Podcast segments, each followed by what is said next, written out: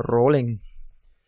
Heren, voor hier. Nou, ik zit hier met Michael en Sjoerd. En uh, Omar. Wederom is Omar aanwezig. En uh, nou, voor hierna de podcast waar wij uh, radicale ideeën voor na de, na de coronacrisis gaan bespreken. ik heb een radicaal idee. Progressieve boetes. little birdie whispered in my ear. waarom is het zo dat als ik buiten sta wil te plassen, niet dat ik dit vaak doe, een boete krijg van 85 euro. En wanneer een beste heer met uh, misschien het inkomen van uh, drie keer mijn salaris ook diezelfde 85 euro voorgeschoteld krijgt. Ja, dat is raar. Dat, is toch, best, dat is toch best ja. vreemd? Gelijkheid voor de wet, toch? Gelijkheid voor de wet, exact. Het betekent dus eigenlijk dat als jij een, een, een verkeersovertreding maakt, dat jij dus als, als uh, nou ja, rijker mens daar minder voor hoeft te boeten.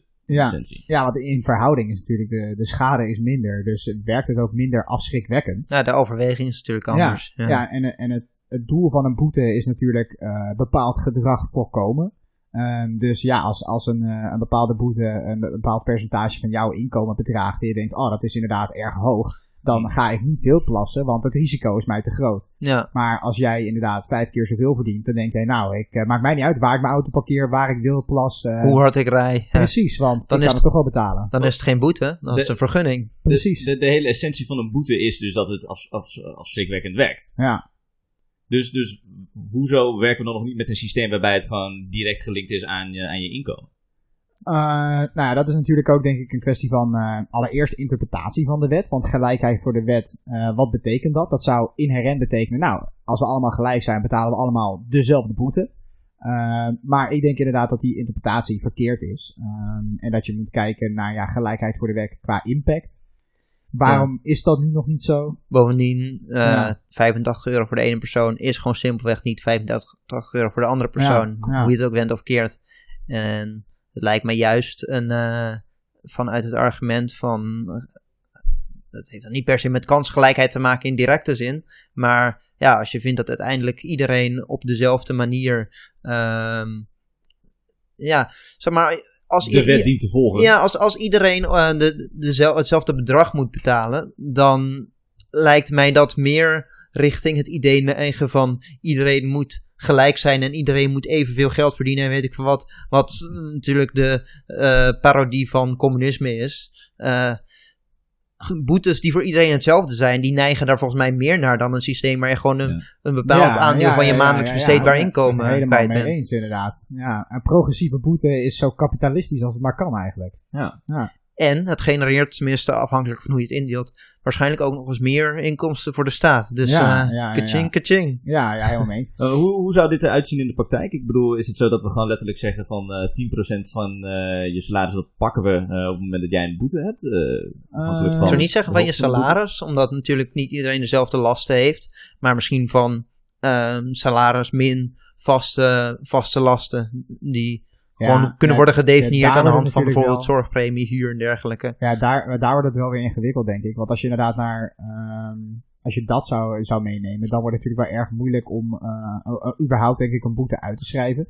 Maar, maar wat ik denk dat is, je hebt gewoon bepaalde gegevens bij de Belastingdienst. Waarin je ziet gewoon hoe iemand, wat iemand verdient ja, in een jaar. Of dat nou inderdaad uh, van salaris is. Of wat iemand een ondernemer is die inderdaad daarvan ja, uh, dividend uitgekeerd krijgt, laat ik het zo noemen. Hmm. Maar dan weet je gewoon inderdaad, oké, okay, dit is hoeveel die persoon verdient. En weet je al, daar zetten we inderdaad gewoon, ik noem wat, 5%. Of ja. Wildplas is 1% van je inkomen, weet je. En voor jou is dat kan dan misschien... keer doen.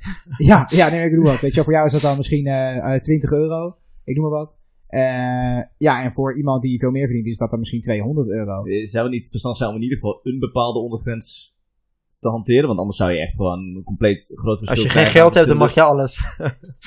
ja, nee, ja. Daar, moet, daar moet het natuurlijk ook niet doen. Nee, het moet wel, het moet wel natuurlijk gewoon, het moet niet zo zijn dat dan in één keer, uh, ja, wat armere mensen daar dan mee wegkomen met allerlei soorten, uh, ja. Nee, dat is juist het punt, want die, die zijn dan in gelijke mate ontmoedigd. Ja, nou, iedereen moet in gelijke mate ontmoedigd worden. En het, inderdaad, het zou niet zo moeten zijn dat alleen dan inderdaad de minder bedeelden onder ons ontmoedigd worden om wild te plassen. En dat als je inderdaad uh, met je, met je, met je Ferrari aankomt rijden, je parkeert hem op de stoep en besluit tegen een of andere muur aan te zeiken, dat je zoiets hebt van... en daarna rij je met 130 km per uur in de bebouwde kom Precies, dikke vinger naar iedereen, want ja, je kan het toch wel betalen. En gewoon net uh, onder blijven dat je je rijbewijs niet kwijtraakt, hm. dan... Uh, misschien, ja. misschien ook een stukje, dat, dat, dat die verschillende inkomens, hè, ik bedoel, daar hebben we natuurlijk, uh, Fiscus heeft er zicht op, dat dat gewoon uh, per jaar gecalibreerd wordt of zo. Dat je gewoon kijkt van, nou oké, okay, wat waren nu... Dit is je boete, boeteschaal dit jaar, dit is je, ja. Ja, ja, ja, maar iedereen moet toch zijn belastingaangifte doen. Dus ja, uiteindelijk lijkt me dat je dat, uh, dat, dat die cijfers ja, best zou kunnen baseren. Mm -hmm, ja. En dat duurt toch even voordat je een boete binnenkrijgt, normaal gesproken. Je hebt nu toch zo'n heel gedigitaliseerd systeem. Het geldt ook zo voor parkeerboetes. Mm. Weet je, als jij twee weken later op je briefbus, weet je, in je briefbus een, uh, ja, iets, iets krijgt van, oh shit, weet je wel, ik moet nu Ja. in één keer 300 euro betalen. Dan hebben ze de tijd gehad om al die gegevens na te kijken. Dat kan gewoon een automatisch systeem zijn. Nou, Dan, ja, eh, het, het gros van de inkomsten laten we wel zijn, die krijgt natuurlijk niet uit de arbeidsklasse. Die krijgt natuurlijk van bedrijven. En dat zijn vaak ook eh torenhoge boetes, 300 miljoen. Maar wanneer je dan kijkt naar bijvoorbeeld een omzet, of een pure winst van het jaar daarvoor, dan is het echt gewoon peanuts. Eh, ja. Maar volgens mij trouwens met, eh, wat was het, met Prinsjesdag eh, twee weken terug zag ik wel dat de meeste inkomsten van de overheid alsnog wel van individuele burgers komt. Ja, Ja, ze dat zo hebben ingedeeld, toch? inkomstenbelasting maar eh, inkomstenbelasting inderdaad. Ja, Maar dat Maar is precies boetes- omdat ze het op deze wijze hebben ingedeeld. Eh, ja, ik, ik denk het. Ik, ik durf daar op dit moment geen uitspraken over te doen. nou ja, qua maar- boetes, zeg maar, de inkomsten van boetes, die zijn niet eh, de helft van de begroting of zo. Maar Nee. eh, wat betreft wat er in boetes binnenkomt, ik denk wel dat je een heleboel eh, parkeerbonnetjes moet schrijven voordat je een eh, corporate boete Ja. Ja. eruit hebt. Maar eh, wat je inderdaad aan, aansnijdt, dat is, in de EU is er bijvoorbeeld al echt jarenlang een praktijk gaande waarbij Apple ehm, geen ehm, garantie geeft van twee jaar op hun producten, wat volgens EU-wetgeving verplicht is. En dat doen ze gewoon niet. En in plaats van dat te veranderen, betalen ze gewoon elk jaar die boete, wat ook weer dan eh, wordt opgenomen min of meer in de begroting van wat de EU te besteden heeft, Ja. omdat dat gewoon uiteindelijk goedkoper Uitkomt. is. Ja. Ja, dus ja. dan is het gewoon een rekensommetje van. Maar dat, dat is ook gewoon binnen zo'n zo'n organisatie is dat gewoon risicomanagement. Eh, je berekent gewoon heel simpel, ja, weet je wel, wat kost het ons om dit aan te passen? Oh, is de boete lager dan wat het ons kost? Nou, dan kiezen we ervoor om de boete te betalen. Is de boete hoger dan wat het ons kost? Nou, dan gaan we dingen aanpassen en dan, ja, ja. voeren we veranderingen door. En het lijkt me niet eens zo heel ingewikkeld om, dat, om, ja, om daar een systeem voor op te zetten wa- waarmee je dat eigenlijk uitschakelt door niet een boete te rekenen, maar een boete plus schadeloosstelling voor alle extra onwettelijk gegenereerde winst die daaruit is gekomen. Ja, en plus... Dan is het bedoel- per definitie niet gunstig om dat te doen. Ja, Ja. iemand uit de middenklasse, als de rechter ziet van, joh, je, je begaat nu drie keer dezelfde fout, weet je, je, je leert hier niet van, weet je, die moet ook eh, eh, naar een, een of ander opvoedkamp of zo, ik noem maar Ja. wat, weet je. Dat is, dat is ook een soort van, dat, moet een heel traject doorlopen en vervolgens bij dit soort grotere corporations, eh, bijvoorbeeld een Apple, om jou een voorbeeld eh, aan snijden, die, kunnen, die kijken dus elk jaar opnieuw, doen een bepaalde risicoanalyse, kijken Ja. van, van, komen we hiermee weg, of is het, eh, hè? Ja, aan welke regelgeving voldoen we wel en aan welke, regelgeving voldoen we niet? Eh, gewoon puur op basis van, ja, wat kost het ons om veranderingen te implementeren? Ehm, stel je voor dat, ja, dat is ook met, met, de, met de AVG, de Algemene Verordening Gegevensbescherming, een aantal jaar terug. Weet je, was de boete eh, ja, echt ontzettend laag. Dus heel veel bedrijven, weet je, die hadden hun, eh, ja, hun privacy niet op orde. Want ja, om al dat door te voeren was het bijvoorbeeld, de kosten waren dan een ton. En als de boete 10.000 euro is, ja, dan is het, weet je, het risico is acceptabel dat er dan een, eh, een inbraak plaatsvindt, of dat je gegevens kwijtraakt, et cetera, et cetera. Maar nu de boete zeg maar 150.000 euro is en het kost je 100.000 euro om die gegevens te beschermen, dan zie je dat ze dan inderdaad, dat bedrijven dingen gaan aanpassen en dat nu die, die privacy zeg maar wel, eh, Beter, ja, ja, beter geregeld is. Uiteindelijk spreken bedrijven maar één taal, dat is geld. Ja, ja, daar gaat het natuurlijk om winstmaximalisatie. Mhm. Money baby, money. Ja. Jongens, we gaan over naar de actualiteiten van de week. Dit zijn de actualiteiten van week 39. Ja, ja. Week 39. Michael, Wat? wat, eh, wat hebben we? Wat een week. Ehm, ja, allereerst het, eh, het binnenlandse nieuws wat we gaan bespreken is het, eh, ja, het stijgende aantal eh, coronabesmettingen. Ehm, ja, daar, daar zijn we uiteindelijk ook mee begonnen natuurlijk. En waar, waarvoor hierna is uit ontstaan. En het zag eruit dat het allemaal omlaag ging. En ja, corona, het is allemaal prima. We kunnen weer naar buiten, lekker weer. En we zijn nu aangekomen Bij een koude kermis. precies het hoogste aantal sinds de piek in april, dacht ik. Hmm. Eh, ja, dat is waar we nu weer, waar we nu weer zijn aangekomen.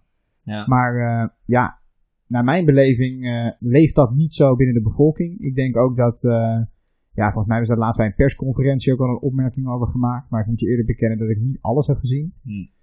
Maar ja, wat, uh, wat, wat vinden jullie hiervan? Nou, een kleine update. Uh, afgelopen dag zijn er 3000 nieuwe coronabesmettingen uh, gemeld. dat is geloof ik het hoogste sinds, wat was het, eind mei. Um, dat is nogal wat. Want ik bedoel, niet lang daarna volgen meestal ook de, uh, de ziekenhuisopnames. natuurlijk de IC-capaciteit die kan mm -hmm. weer uh, opgeschroefd worden. Uh, ze hebben nu, even kijken, 38 doden die gemeld waren ja. de afgelopen 24 uur.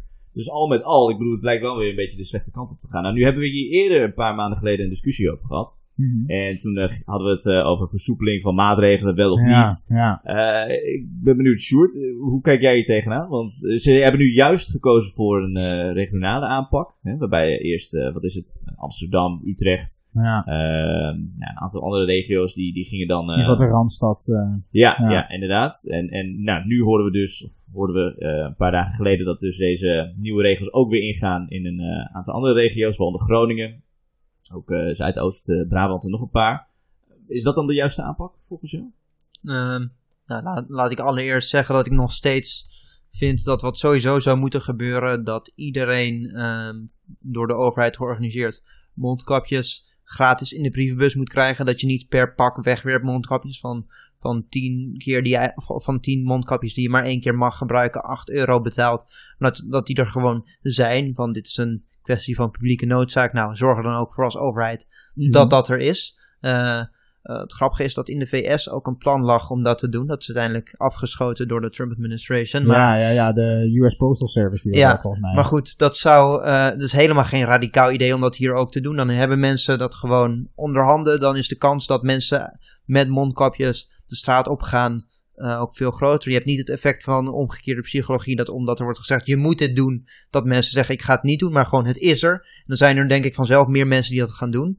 Uh, en daarnaast... Schuilt daar, schuilt daar het probleem? Eh, het, het, feit dat niet genoeg mensen mondkapjes uh, op straat, et cetera? Nou ja, in Japan is het wel zo dat, uh, dat die nooit, tenminste in het begin, geen shutdown hebben gedaan. Maar die hadden wel bijna allemaal overal mondkapjes. Ja, en, maar dat is ook gewoon cultuur daar, weet je. Vroeg dat, in de piek, ja. Uh, of, of vroeger in de, in de uh, periode hadden die uh, heel erg weinig doden vergeleken met andere landen. Dus dat ja, zou, ja. zou, op die manier, als dat zo zou worden gestimuleerd, dan ben je en niet mensen iets aan het opleggen. En waarschijnlijk zou het nog een beter effect hebben ook. Wat betreft de lockdown ben ik bereid een compromis voor te stellen. Ah, oké, oké, oké.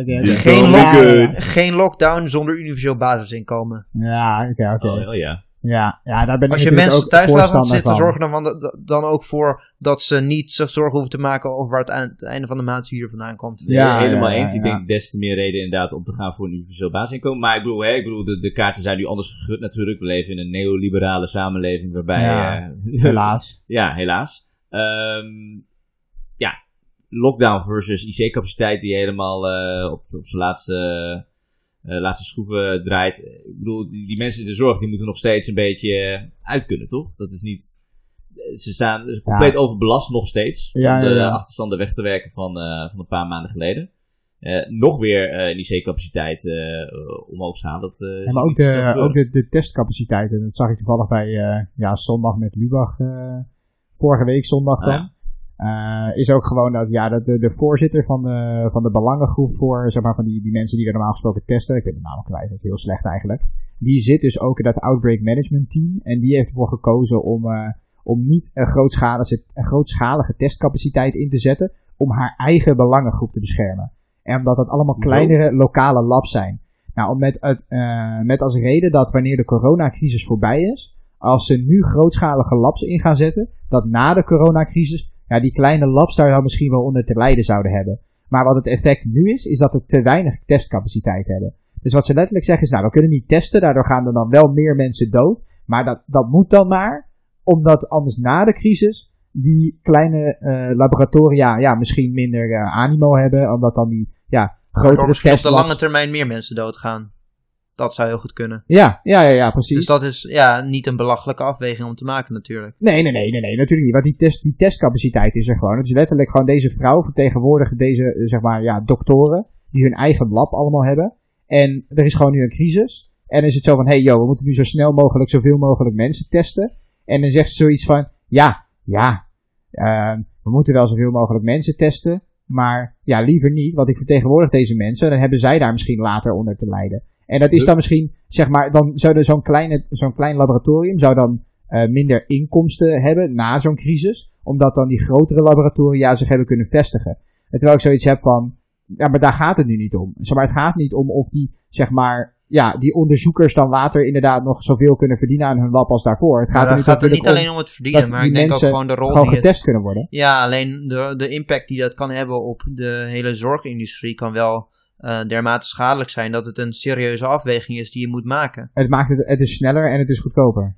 Wat is dit nou? Speel je nou devil's advocate, uh, Nee, ik vind het een hele redelijke afweging om te maken. Moeten we nu iets doen waardoor mogelijk een, uh, het aantal doden van iets toeneemt, wat op de lange termijn ervoor kan zorgen dat er minder uh, leed door. Nee, maar die testcapaciteit die is er gewoon. Zeg maar, het gaat er alleen om van, oké, we hebben dus meerdere... Die, die, die zou er zijn in november, toch, dacht ik?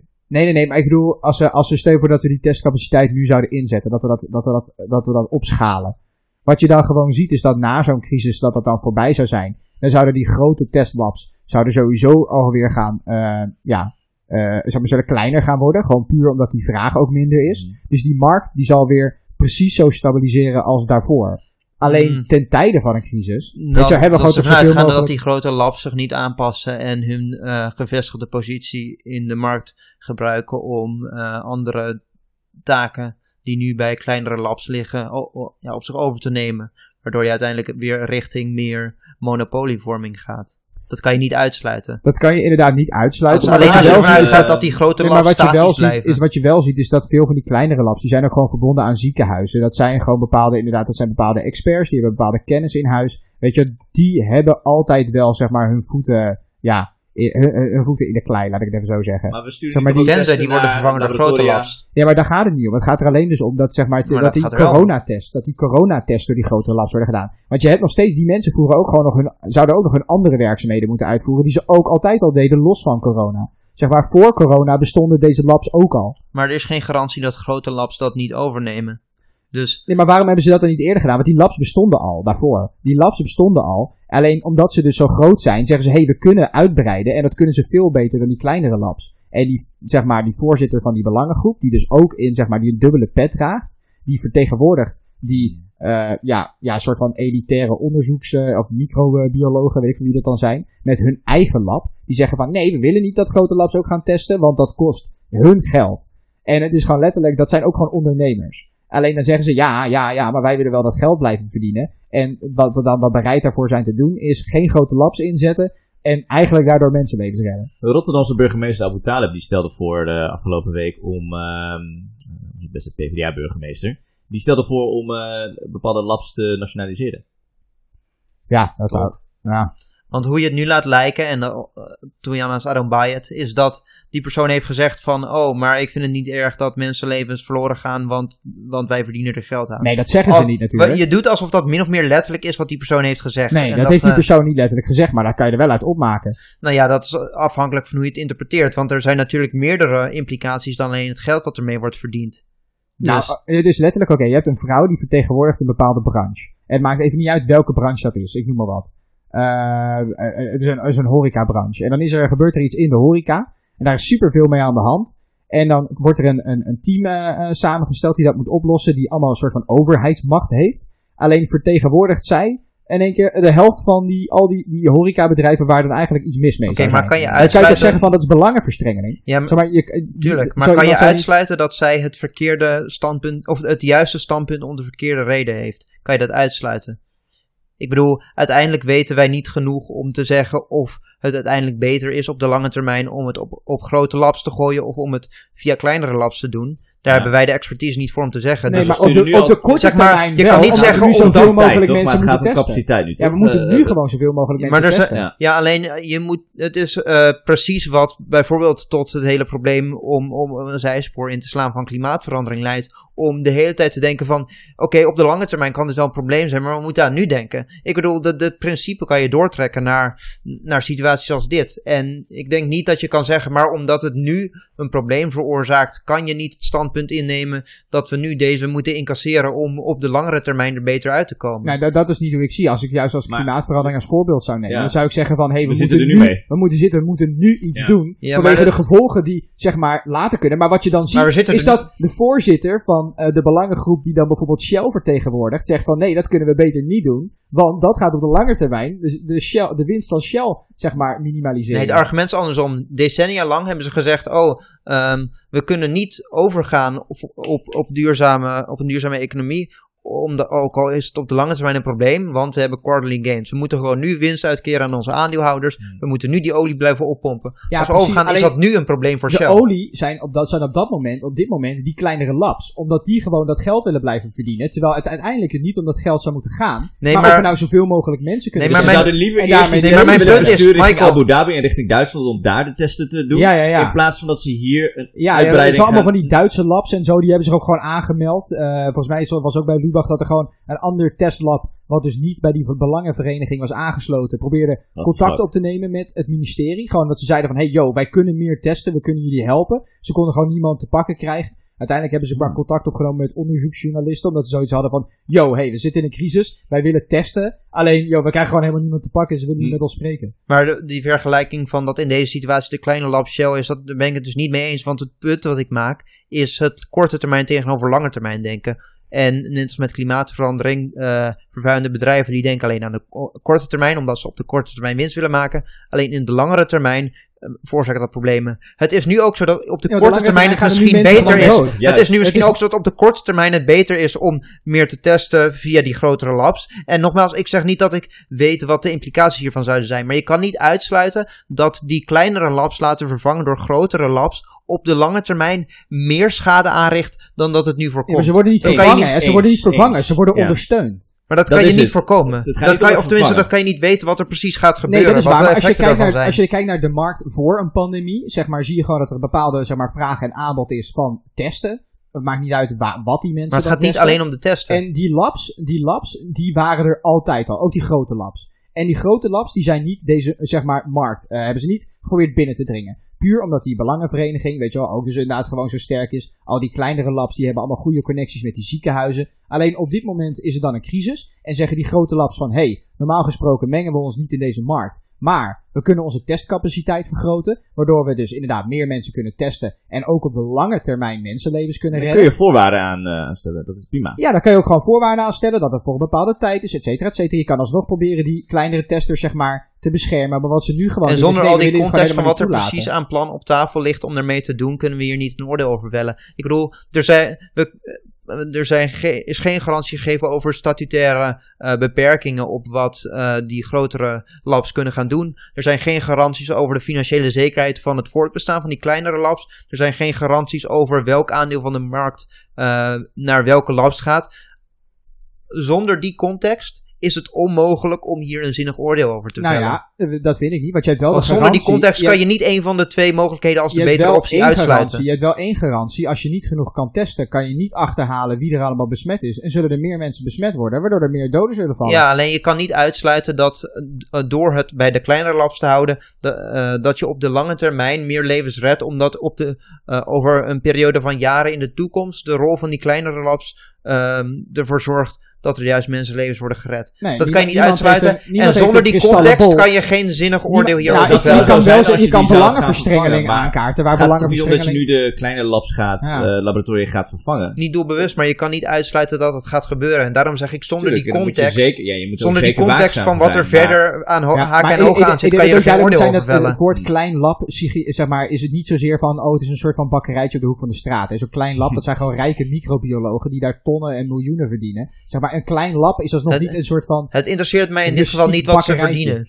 Het ja, maar het gaat er- er uiteindelijk om, zeg maar, het is gewoon, yo, deze mensen denken ook alleen maar om geld. Ja, maar nou wat mij betreft gaat het om de rekensom van in totaal wat de impact is op Nou, mij gaat het om mensenlevens. En die mensenlevens en rekensom niet kan je... zozeer, nou, mij gaat het inderdaad ook om mensenlevens en niet zozeer de rekensom. Nou ja, de, de rekensom van eh, hoe je uiteindelijk het meeste mensenlevens redt. Ja, en dat Daar is op dit moment door zoveel mogelijk mensen Nee, te maar testen. o- o- uit, in totaal. We kunnen, we, we kunnen niet... We we komen nu niet aan de testcapaciteit, hè? daar, Nee, daar zijn ja. we het over eens. Toch? Maar Dat, we- dat is, dat is ja, een zekerheid. Maar we moeten niet gaan doen alsof we weten wat de, die rekensom zal zijn. Alsof we weten wat de optie is die meer mensenlevens redt. Want dat weten Ja, we jawel, niet. want je ziet gewoon, jawel, er zijn gewoon, Ja. is genoeg bewijs van landen uit waar die Ja, super op de korte termijn. Ja. Op de Ja. korte termijn. Nou, op de korte termijn. We zitten inmiddels, inmiddels negen maanden in deze Nee, maar ik crisis. bedoel- en wat je gewoon i- ziet vanaf het begin af aan, is dat degene die ja, maar zoveel mijn punt mogelijk is, jij testcapaciteit kan alleen maar vaststellen wat, minder, wat meer mensenlevens bespaart op de korte termijn. We hebben geen enkele manier om de rekensom te maken van wat beter is voor mensenlevens op de lange termijn. Dat weten we gewoon niet. Nee, maar testen. Testen is gewoon alleen testen. Want het gaat niet alleen over corona. De- Deze discussie is vooral aangezwengeld vanwege de testcapaciteit. Ja, alleen het heeft, het heeft ook verdere uitwerking op de toekomst Absoluut. van En die markt. implicaties En die dat heeft implicaties voor Die moet, mensenlevens. je, en die moet je absoluut zeer serieus nemen. Ja, Absoluut. alleen waar we moeten dus niet gaan doen alsof we weten wat de implicaties daarvan zijn. Want het feit dat nu het op die grote labs gooien eh, ervoor zorgt dat er nu minder mensen doodgaan, betekent niet dat je daarmee eh, niet ervoor zorgt dat er op de langere termijn aan andere dingen meer mensen doodgaan. Dat kan je niet uitsluiten. Nee, maar hoe dan? Hoe dan volgens jou? Hoe zouden ze dan doodgaan? aan Andere dingen doodgaan. Hoe zouden ze dan doodgaan? Ik zeg alleen dat je het niet kan uitsluiten. Jawel, dat kan je wel uitsluiten. Want het is letterlijk, er is geen vraag of, van of mensen een soort doodgaan. van ja raamovereenkomst Het is alleen letterlijk of die tests dan na de crisis uitgevoerd Ja. gaan worden door kleine labs of door grote labs. En zelfs, na, zelfs al zou je Maar dat... het gaat niet alleen om Zelfs- tests. Want nee, hoe weet je dat grotere labs niet dat als springplank gebruiken om een groter deel van de markt over Oké, te nemen? zelfs dan...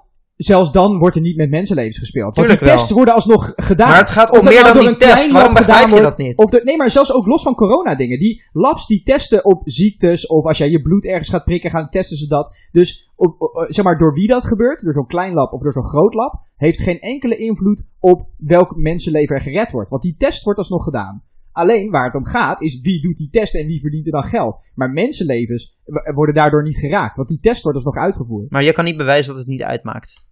Eh, eh, eh, Als Je kan niet bewijzen dat het niet uitmaakt wie die test We weten natuurlijk niet precies wat de implicaties ervan zouden zijn als er inderdaad zich opeens grotere laboratoria gaan mengen in deze, deze, deze testperiode waar we nu in zitten. Maar Nou ja, Michael weet het wel. Maar goed. Nou, nou, nou, nou, nou. over naar het volgende punt. What else happened?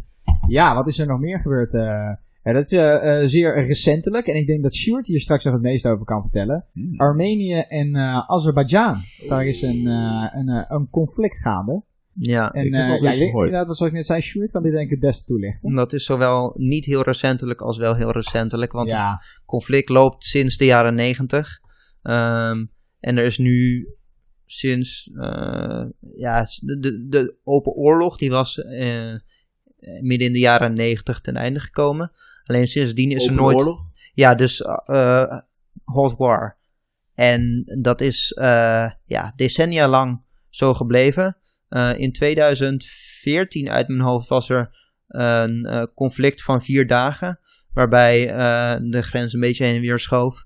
Ehm, het is voor het grootste deel wapenstilstand en af en toe grensconflicten waarbij dan een, een, een paar mensen doodgaan. En dat is dus een situatie die ehm, ja, sinds het uiteen van de, van de, van de Sovjet-Unie bestaat. Dus de wortel van het conflict is min of meer dat de Caucasus, dat is een heel erg etnisch divers gebied. Dus waar Armenië en Azerbeidzjan onder andere liggen. En door de geschiedenis ervan, ook omdat precies dat de plek is waar de grens tussen het Perzische Rijk, het Ottomaanse Rijk en het Russische Rijk door de geschiedenis heen de hele tijd heen en weer is geschoven, is daar heel veel, ehm, ja, er wonen gewoon heel veel volkeren door elkaar. En tijdens de Sovjet-Unie woonden Armenen en Azeris en Georgiërs er ook door elkaar heen.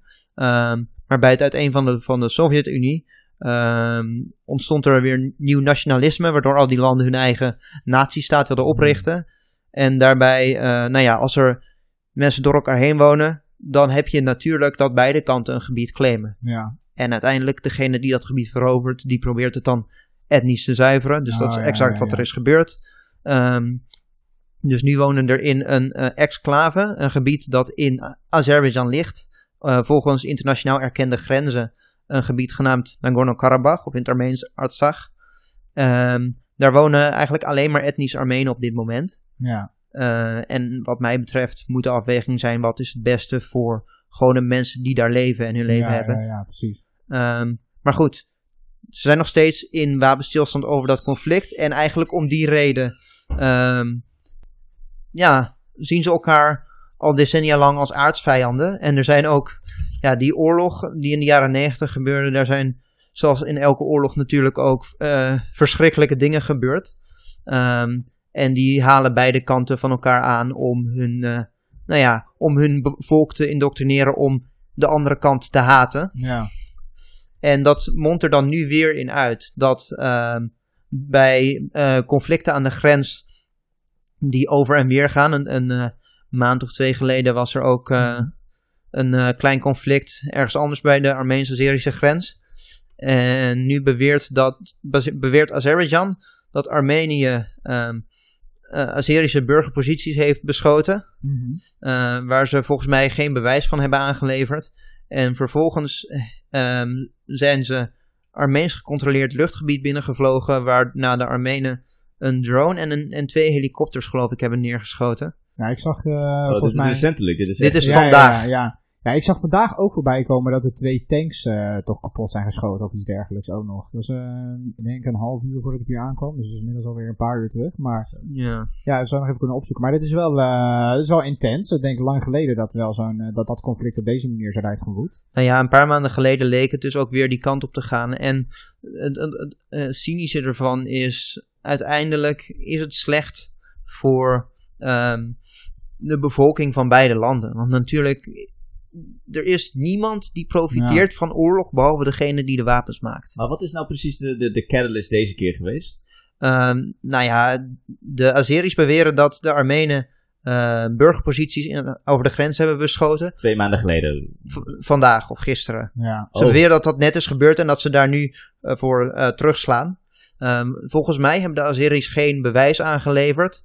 Maar goed, het is ook duidelijk dat beide kanten continu ehm, Ja, onjuiste informatie verspreiden over wat de ander heeft gedaan. En hoeveel verliezen ze zelf hebben en hoeveel verliezen de andere kant heeft en zo.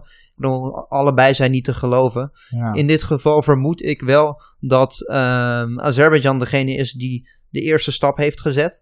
Maar beide kanten die zijn duidelijk uit op oorlog. Want eh, Armenië heeft gelijk krijgsrecht afgeroepen en gezegd Ja, dat ja. Het, het heilige moederland moet worden verdedigd. Ja, alle, alle, beide, Oh, beide kanten God. hebben de hoogste staat van paraatheid eh, ingeroepen. Alle, volgens mij las ik dat Azerbeidzjan ook alle mannen heeft opgeroepen om zich te melden bij het leger. We Ja. gaan alle mannen. Armenië lees ik eh, ook nu full mobilization. Ja, ja, ja. Ja. dus dit... eh ja, Maar dat is echt- Wat. De- om te huilen. Dat er gewoon. Ja, dat zijn mensen die gewoon. Een normaal leven hebben. Die gewoon 's ochtends naar hun werk gaan. En proberen er wat van te maken. En dan worden ze ineens opgeroepen om. ehm, mensen die exact datzelfde doen dood te maken. Die hen ook Ja, nooit. ja. Alleen maar voor de belangen van een, eh, een klein groepje elite. Ja, en het is inderdaad zo dat, dat die twee, of dat heel veel mensen in beide landen elkaar oprecht haten, omdat ze zo zijn geïndoctrineerd. Maar het is ook zo dat de meerderheid van die mensen nog nooit fysiek iets aan de andere kant heeft aangedaan. Nee. Nee, het is een soort van collectief geheugen dat dan blijft hangen en continu wordt versterkt door ja, elite, denk ik, aan beide kanten. Ja, en wat ook wel problematisch is, is dat er geen onafhankelijke artistieke beweging is in. Eh nou, Azerbeidzjan heb ik niet zoveel inzicht in, maar dat is nog meer een autoritair land dan Armenië. Nou, ze doen wel Maar- altijd mee met het Eurovisie Songfestival, volgens Hey, mij. Ja. het Ja. betere nieuws. Maar- dat is nou Ja. het betere nieuws. Maar Armenië, daar is ook niet echt een onafhankelijke artistieke beweging die ehm, een proteststem uit tegen de oorlog. Nee. Dat, dat bestaat gewoon niet. Ik bedoel, al die, die eh, popartiesten en zo en die acteurs, dat zijn vriendjes met parlementariërs en ministers. Ja, En- dat is gewoon zo'n, en eh, al die- liedje. Al die videoclips en, en liedjes en films is uiteindelijk voor een heel groot deel ook gewoon oorlogspropaganda. Ja, ja, ja. Ik En- zie ook hier dat de, de, de president van Azerbeidzjan, Ilham Aliyev, Ja, Aliyev, ja. die, eh die hier in een artikel van de BBC over. I am confident that our successful counter-offensive operation will put an end to the occupation, to the injustice, to the 30-year-long occupation. Ik denk dat dat het gevaarlijkste is. Dat ze dat dan gelijk ja, zo ja. breed trekken. Ja, Het is gewoon alsof een van de twee zat te wachten tot de vonk eh, loskwam. allebei zitten erop te wachten. Het is Ja, Ja, dat is weer een machtsspelletje. eng. Eng Ja. wel. Ja. Nou, we houden het in de gaten. Ja, Michael, door naar het eh, laatste segment. Ehm, ja, president eh, Donald Trump heeft in een, eh, wederom in een interview eh, aangegeven dat hij ja, wel zal zien of er een vreedzame ja, transitie van macht zal zijn op het moment dat hij ja, de verkiezingen zou verliezen. Ja. Dat laat hij in het midden. Meerdere mensen hebben het aan hem gevraagd. En ja, ik, ik vind het persoonlijk ja, toch wel erg spannend worden. We hebben het in een, een eerdere aflevering natuurlijk ook al besproken. De kans op een, ja, ik noem het een burgeroorlog in de VS wordt eh, ja, op deze manier toch wel weer een stuk groter. Een stuk Eh, aannemelijker. ja, ja, gaan mensen het accepteren als Trump de uitslag niet accepteert. Wat gaat Trump doen op het moment dat hij verliest? Ik, ik, ik ben een beetje, een beetje huiverig om het woord eh, burgeroorlog te gebruiken. Ik, ik weet niet. Is het, zo, is, is het zo telling? Staat het echt zo om de hoek? Ik bedoel, we hebben het hier een paar weken geleden ook over gehad. Of een paar ja. maanden geleden. Ja, ja, ja. Ja, er zijn volgens mij wel een aantal ja, onderzoekers geweest. En, maar ik durf nu niet zeg maar, met 100% zekerheid te zeggen, omdat ik gewoon de Je durft niet met 100% zekerheid te zeggen dat er een burgeroorlog komt, eh Mike. Ja, nee, natuurlijk durf ik niet met 100% zekerheid te zeggen. Nee. nee, maar ik bedoel, de kans is wel gewoon, wordt steeds groter. Mhm. Eh, het, het is ook gewoon dat, stel je voor dat je inderdaad hebt een land wat 200 jaar, zeg maar, de traditie van democratie heeft. En dat zeg ik dan nu inderdaad wel even tussen aanhalingstekens, want ik zie Sjoerd ook alweer kijken democratie, het is geen democratie.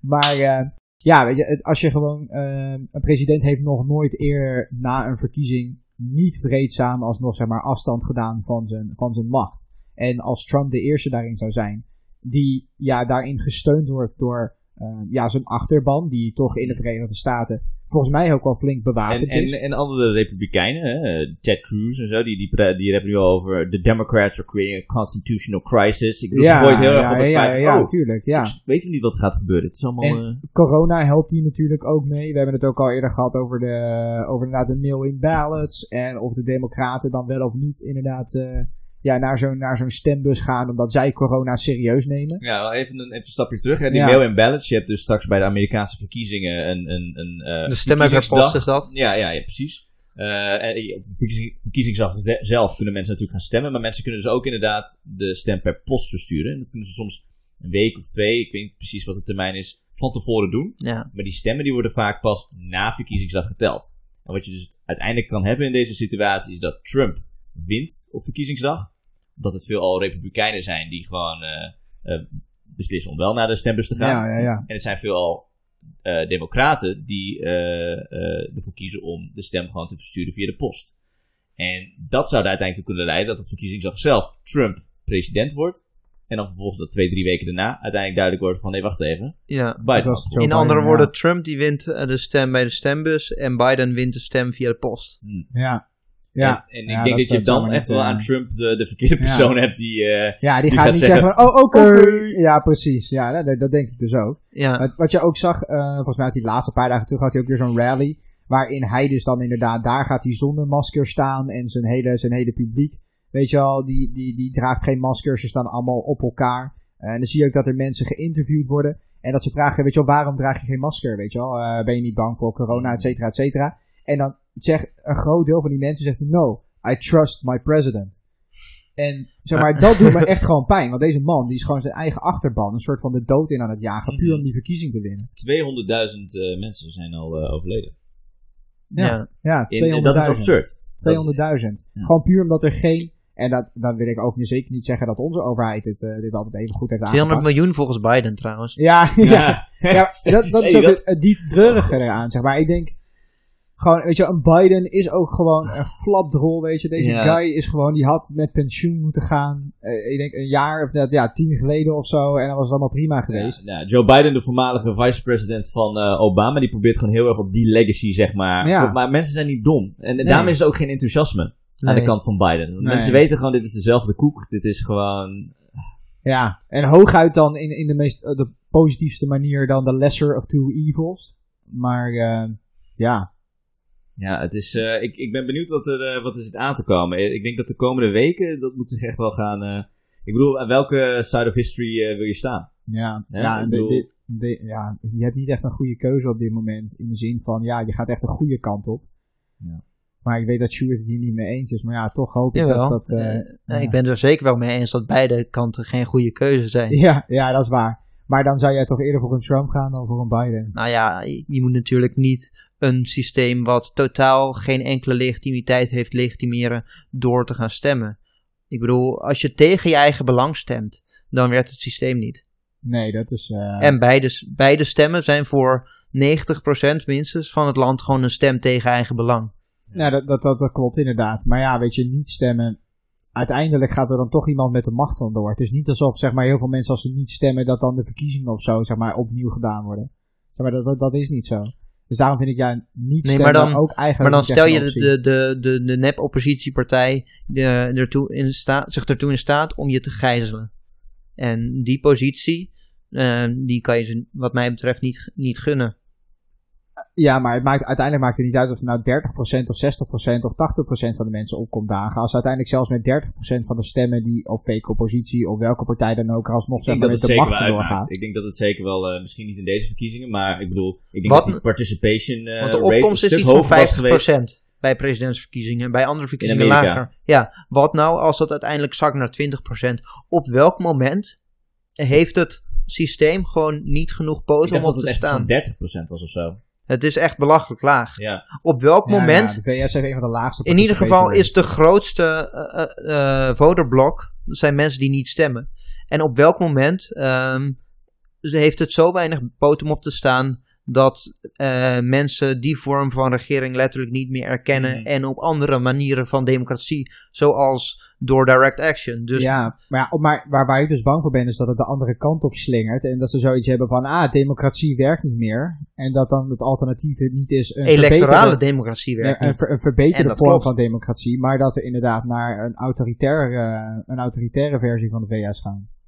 Ja, Ja, is dat een eh, een zeer aannemelijk scenario? Met wat Nou ja, ik, ik, wil niet, Dat- maar ik wil nooit iets aannemelijk noemen. nou ja, ik bedoel, daar zijn we lang aangekomen. De Patriot Act heeft dat al in, in de wet ja, ja, eh, ja. Er opgenomen. zijn, er zijn Ja. al genoeg, inderdaad, genoeg eh, tools tot hun beschikking om inderdaad, ja, zelfs Als je een blatant- 1984 erop naleest, is het belangrijkste voor het hebben van een autoritair systeem. Zorg ervoor 1984 van... van George, George Orwell. Orwell. Zorg ervoor dat er altijd een eh, externe vijand is Ja. die je kan Ja, ja, aanwijzen ja, als daar moeten we bang voor zijn en daar moeten we ons tegen mobiliseren. Nou, Ja, dan oh, oh, we hebben nu een oorlog tegen terrorisme, dus nu heb je geen rechten meer, want ja, we moeten de terroristen pakken. Ja, ja, bedoel, ja, het is, zeker het is al op dat punt waar. aangekomen, wat mij betreft. Dat is waar. Maar ja, het is natuurlijk, dat hebben we ook al een keer naar het privé dan besproken. Maar dat het soort toch, het is, dit is een schijndemocratie waar uiteindelijk zeg maar, de corporate establishment zeg maar, de dienst uitmaakt. Alleen zorgt dat er dus wel voor dat er nog een soort van publiek discours is. Wat je niet in een, eh, ja, een China bijvoorbeeld kan hebben, omdat daar zeg maar, echt de totale controle erop is. En je tegelijk, weet je, er staat meteen iemand voor je deur. Als je ook maar iets eh, van kritiek uit op een Xi Jinping of een Winnie de Pooh wil zelfs wil, wil posten of zo, dat is geblokkeerd. zeg maar, en daar zit, zit er nog wel een verschil. Ja, je wordt continu in de gaten gehouden. Maar weet je, je kan over het algemeen de meeste dingen gewoon wel zeggen. En je zal er niet gelijk voor in de gevangenis worden gegooid. Wat natuurlijk in een, zeg maar... Tenzij Ja. je Julian Assange heet en het echt uitmaakt wat je zegt. Mhm, mhm. Ja, maar daar, daar, dat is natuurlijk ook weer ingewikkelder. Want dan zitten er ook Ja. weer staatsgeheimen aan vast, et cetera, et cetera. Nou ja, dat en daar heeft- wil ik, ja, daar, daar, ik denk dat we daar op dit moment, weet je wel, niet op in zouden moeten gaan. Maar waar het uiteindelijk op neerkomt, is dat de meeste mensen, weet je wel, inderdaad gewoon kunnen zeggen wat ze willen. En eh, los van, dat, gewoon even je mening. Dus geen, weet je wel, eh, ja, overheidsdocumenten, et cetera, et cetera. Alleen in een, van in een, oorlogsmisdaden. En een autoritair regime is dat natuurlijk niet het geval. En daarom is het alsnog een schijndemocratie. Nou ja, in en een autoritair regime, als je de misdaden van de, eh, van de autoriteit ehm, op een effectieve manier aankaart, dan kan je daar voor de bak in gaan. En ik bedoel, daarom willen ze ehm, Snowden de bak in draaien. Daarom heeft de CIA, of de, eh, het hoofd van de CIA, Mike Pompeo, meerdere keren gezegd dat ze, dat ze Edward Snowden zouden moeten vermoorden. Daarom is de journalist die de Panama Papers heeft gepubliceerd vermoord. Ja, ja dan met die journalist van de Panama Papers, daar ben ik het met je eens. Dat je, die is gewoon gestorven onder zeer verdachte omstandigheden. Maar met bijvoorbeeld een Snowden, zeg maar. Ik ben blij dat, dat Snowden ons heeft kunnen laten zien, zeg maar, wat er allemaal gaande is. Die staatsgeheimen Maar- zijn alleen staatsgeheimen omdat de staat niet wil Nee, dat tuurlijk men dat weet. mensen dat weten. hoe- Ja, maar dat is hoe een staat opereert. Zeg Ja, maar. maar een staat dus- kan niet maar dat- altijd. En een het staat kan niet wordt altijd alles wat ze is doen. goed. Een staat kan sowieso niet altijd alles Nee. wat ze doen publiekelijk maken. Want Nee, alleen de dingen die door Snowden en door Julian Assange publiekelijk zijn gemaakt, er is nul bewijs dat dat ehm, tot schade heeft geleid voor het publieke Oké, belang. maar los van dat, los van dat, zeg maar, dat is wel een punt. Zeg maar, voordat Snowden daar komt werken, en volgens mij was hij ook een external contractor, zal die ongetwijfeld een non-disclosure agreement hebben moeten tekenen, waar een bepaalde straf op stond, wat waarschijnlijk een gevangenisstraf was en een boete, et cetera, et cetera. Hij heeft er toen, zeg maar, voor gekozen om die non-disclosure agreement niet na Ah, te you leven. signed the NDA. Ja, nee, maar, zeg maar, zeg in dat opzicht, weet je wel, staan ze wel in hun recht. Ik ben het helemaal met je eens met dat Snowden uiteindelijk, zeg maar, niet vervolgd zou moeten worden, omdat hij Maar- intern als klokkenluider, hij had intern als klokkenluider dit moeten kunnen aankaarten en bij een heeft commissie... hij ook geprobeerd. precies, en dat is niet gelukt. En dus ik ben het helemaal met je eens, maar even om beide kanten te belichten. Weet je, het is niet gek dat een staat, weet je al, probeert ervoor te zorgen dat zijn staatsgeheimen niet naar buiten komen. Non-disclosure agreements die zijn niet op, van toepassing op misdaden.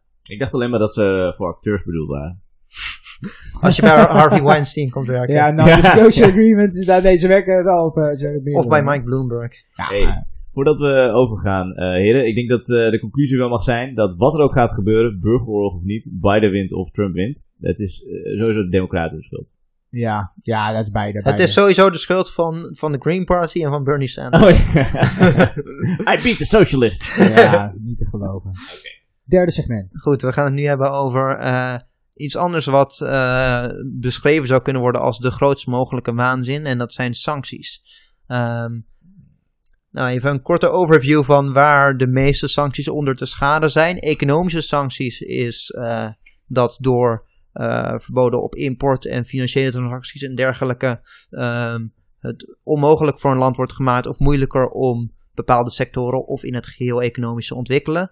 Dan heb je militaire sancties, wat eigenlijk neerkomt op een land stuurt zijn leger om een land te straffen of sancties op te leggen dus.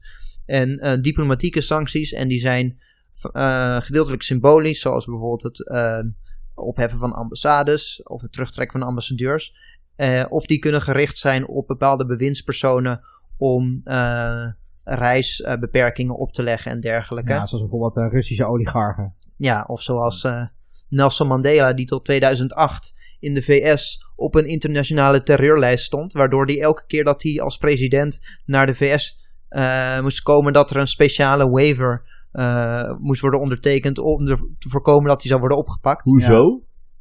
Nou ja, omdat de VS natuurlijk gewoon eh, buddy-buddy was met het racistische Ja, Zuid-Afrikaanse witte regime. Maar tot Ja, ja, 2008 die- zei je? tot 2008, en- ja. Ja, dat komt ook omdat, ik weet even, ik ben de naam kwijt van de organisatie waar Nelson Mandela zich eh toe, eh, toe ja, Oh, dat was die, ehm, waar die, eh, die, die laatste ja. Maar die, die eh, organisatie stond toen inderdaad ook aangemerkt als ja. terreurorganisatie. De Gewoon PKK omdat, eh, staat ook aangemerkt als Ja, ja, ja, terreurorganisatie. Ja. Ehm, nou, om het over, eh, of ten, eerste, of eh, sorry, eerst nog redenen dat dit wordt gedaan zijn met name, ehm, eigenlijk komt het allemaal op één ding neer, om bepaalde handelingen, specifieke handelingen van een eh, regering te ontmoedigen of tegen te gaan. Ja, Ehm, leverage. Ja, dus het, om bijvoorbeeld ervoor te zorgen dat in het geval van, nu we het er toch over hebben, Zuid-Afrika, het specifieke waar die sancties die op Zuid-Afrika waren opgelegd, eh, waar dat was op gericht, was apartheid. Ehm, de segregatie waarbij de zwarte bevolking gewoon eh, letterlijk en wettelijk vastgelegde onderklasse was. Nou, dat heeft goed gewerkt, want door het economisch af te straffen is er genoeg druk gezet om dat te stoppen. Nou wordt er soms ehm, gepretendeerd dat sancties kunnen worden ingezet om het systeem van een land te veranderen. Degenen die dat beleid maken, die weten zelf ook dat dat niet waar is, omdat er nul precedent voor is waar het is gelukt. Ehm, en recentelijk zijn er ook door de VS ehm, op meerdere Midden-Oosterse landen eh, sancties opgelegd en aangekondigd. Zoals bijvoorbeeld eh, eind 2018, ehm, rond de tijd dat de VS echt flink bezig was met eh, de Iran-deal aan stukken scheuren. Werden er hele draconische sancties opgelegd aan Iran, waaronder op humanitaire middelen. Ehm, dus medicijnen en vaccins konden het land niet meer inkomen, waardoor mensen doodgingen of blind werden of wat dan ook. Eh, dat was in strijd met internationaal recht. En eh, nou ja, internationaal recht, dat interesseert de VS niet zoveel. Ehm, dus dat hebben ze gewoon toen ehm, doorgezet. En nu een eh, maand geleden heeft de VS ook een ronde sancties op Syrië aangekondigd. Met als eh, gesteld doel om de wederopbouw van het land ehm, tegen te gaan. Dat staat letterlijk in de policy papers. Dat ze willen voorkomen dat, ehm, dat er mensen of dat er organisaties investeren in het wederopbouwen van het land.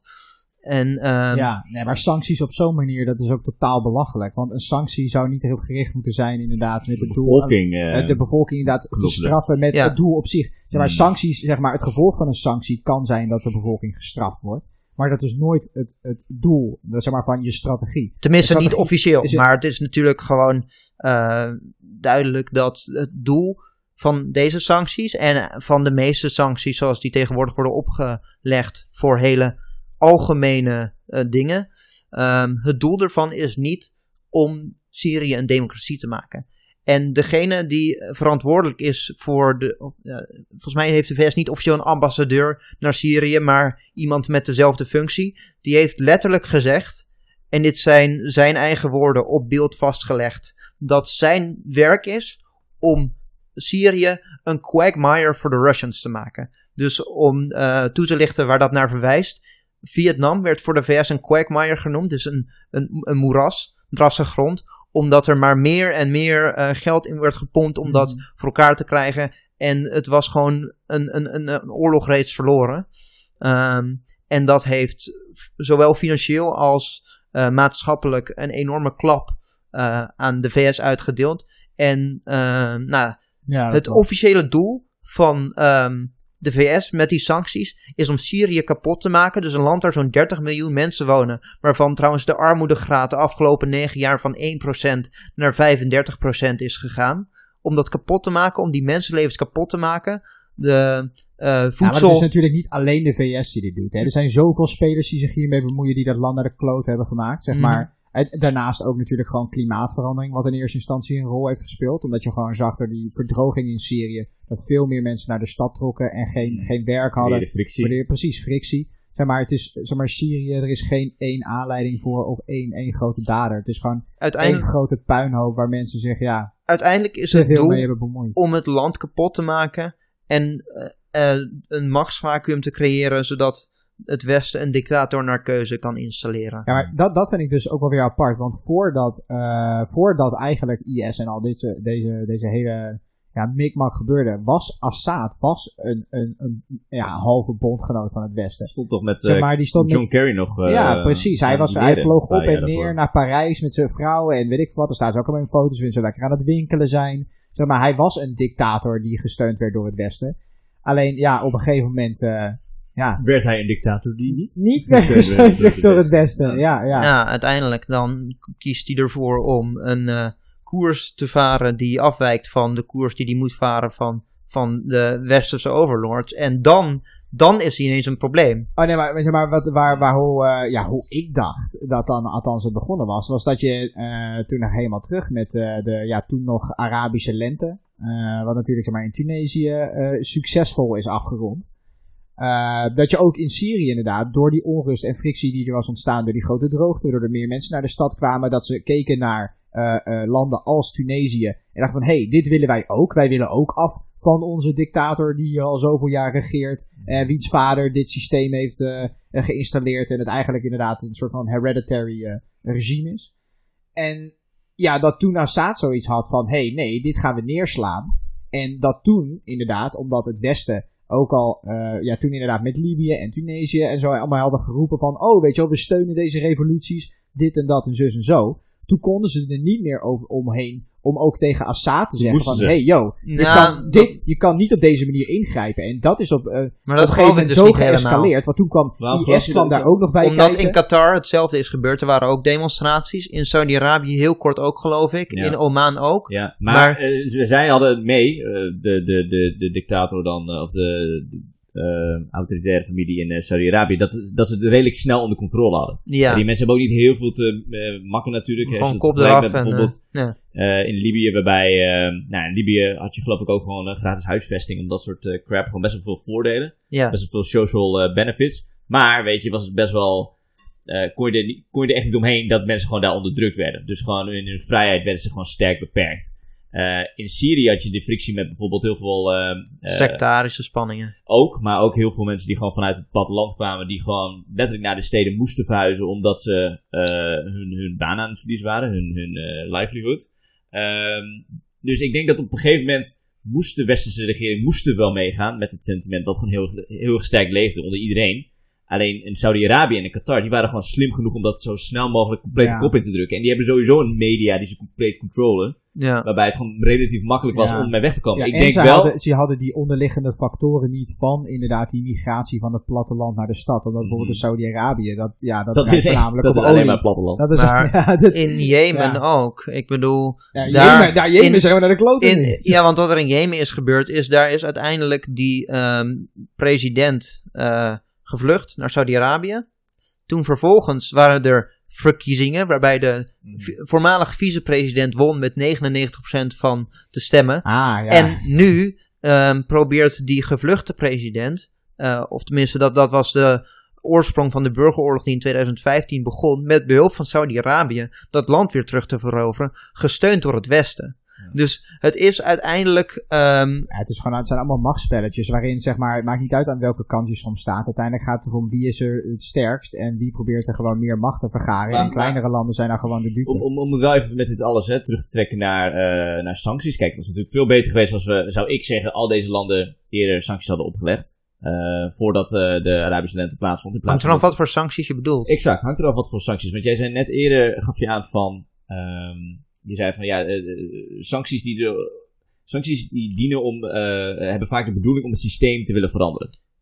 Dat juist niet. Dat wordt soms gezegd dat dat de bedoeling is, Mhm. maar dat heeft nooit het effect, want zo werken sancties gewoon niet. Maar heeft dat niet het effect gehad bij bijvoorbeeld eh, Iran? Ik bedoel, uiteindelijk zijn ze aan de onderhandelingstafel gekomen. Maar dat heeft niet het systeem veranderd. Dat heeft Het heeft niet het systeem gehad, maar kan het niet het verandering heeft wel die aanmoedigen? ingang, ingang gegeven voor dat zeg het maar, het systeem dialoog. niet gaat veranderen, dat, dat, dat, En dat kan nooit het gaat natuurlijk. En dat ga, je ook, dat ga je zelfs vaak met oorlog Je- krijgen, dat je dat systeem verandert. Tenzij het helemaal compleet Ja, afbrokkelt. en maar uiteindelijk zeg maar ja, als je jij een zegt, systeem laat instorten, dan vervolgens dan krijg je een failed state waar de orde wordt uitgemaakt door warlords. Mhm, Ja, mhm. ja dat, eh, dat is wat je in Libië nu ziet. Maar wat bij Ja. Iran uiteindelijk... Ja, ik denk dat het een succesvol voorbeeld van zeg maar, sancties was. Puur omdat ze eh, heel lang sancties hebben opgelegd aan Iran. Uiteindelijk met ze eh, aan de onderhandelingstafel zijn gaan zitten. Hmm. En to- toen konden zeggen van oké, hey, dit is wat wij het liefst niet willen dat jullie doen. En dan geven jullie je eigen geld terug.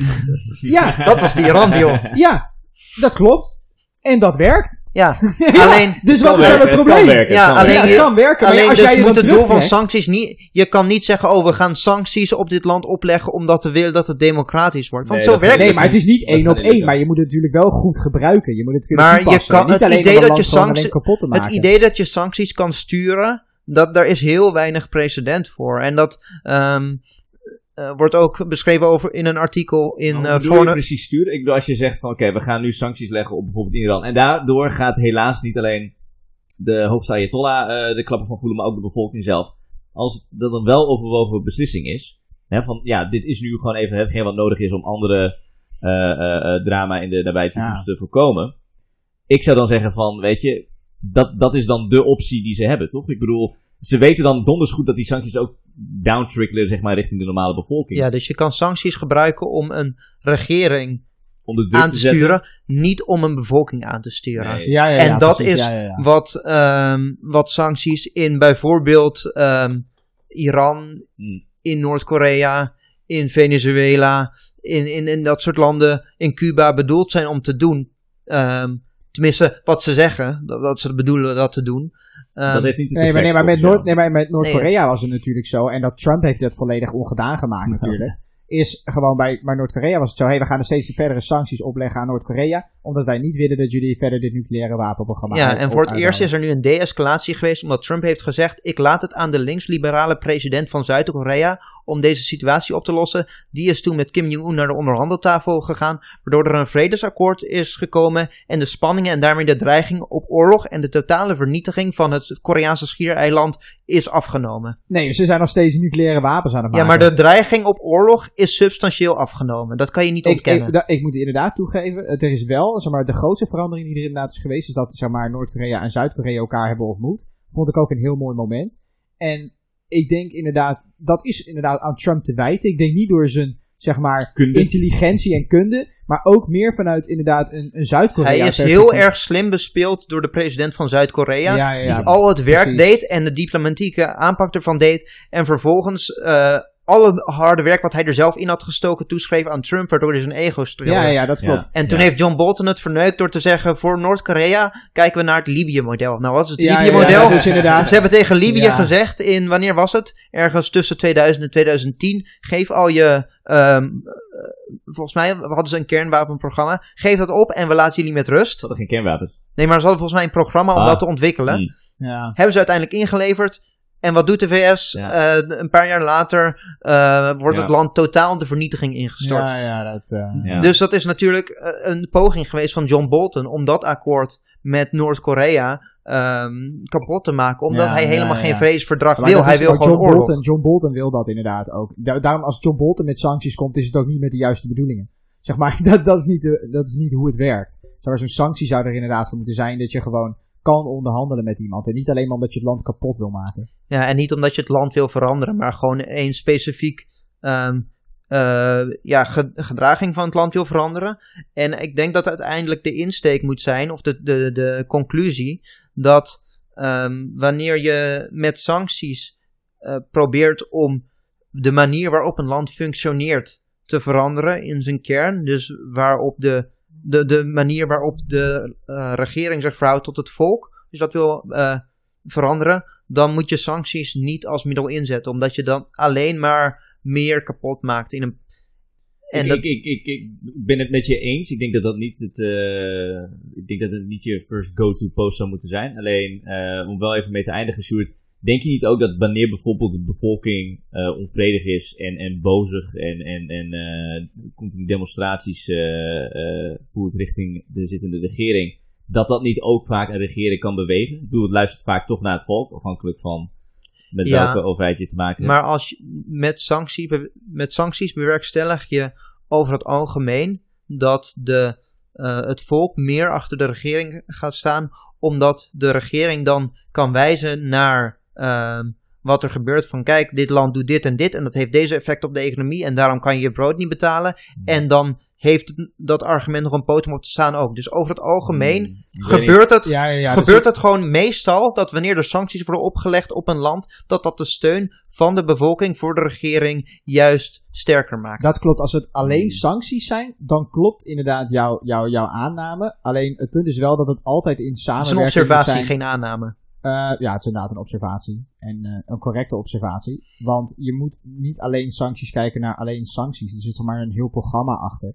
Zeg maar, en daarin is propaganda ook gewoon een onderdeel. Want op het moment dat jij sancties oplegt aan een land, zou jij er ook heel, heel duidelijk voor moeten zorgen dat die bevolking weet dat Ja. dit komt door hun regering en Ja. niet door jou. Ja. Dus zeg Ja, maar die- propaganda Kijk, let's, let's agree to ik zou zeggen, let's een- agree to disagree. Want een Ja, Ayatollah, die gaat, daarvan. sowieso, die gaat sowieso zeggen dat eh, eh, Amerika de grootste duivel is. Of ze nou Ja, zoveel ja, sancties oh, of zoveel precies, sancties. dat dus is ik denk dat je in de long term moet je gewoon kijken van, oké, de bevolking Maar die... ook de, de bevolking van Iran is relatief jong en ehm, volgens mij ook wel relatief eh, modern ingesteld. Ja, ja, volgens mij Alleen de, de ja. sancties die nu weer worden opgelegd, zorgen, er, dat is zorgen er contraproductief, juist voor Absoluut. dat zij ehm, Ja. zich ervan afkeren. Zeker. Ja, En- en groot gelijk.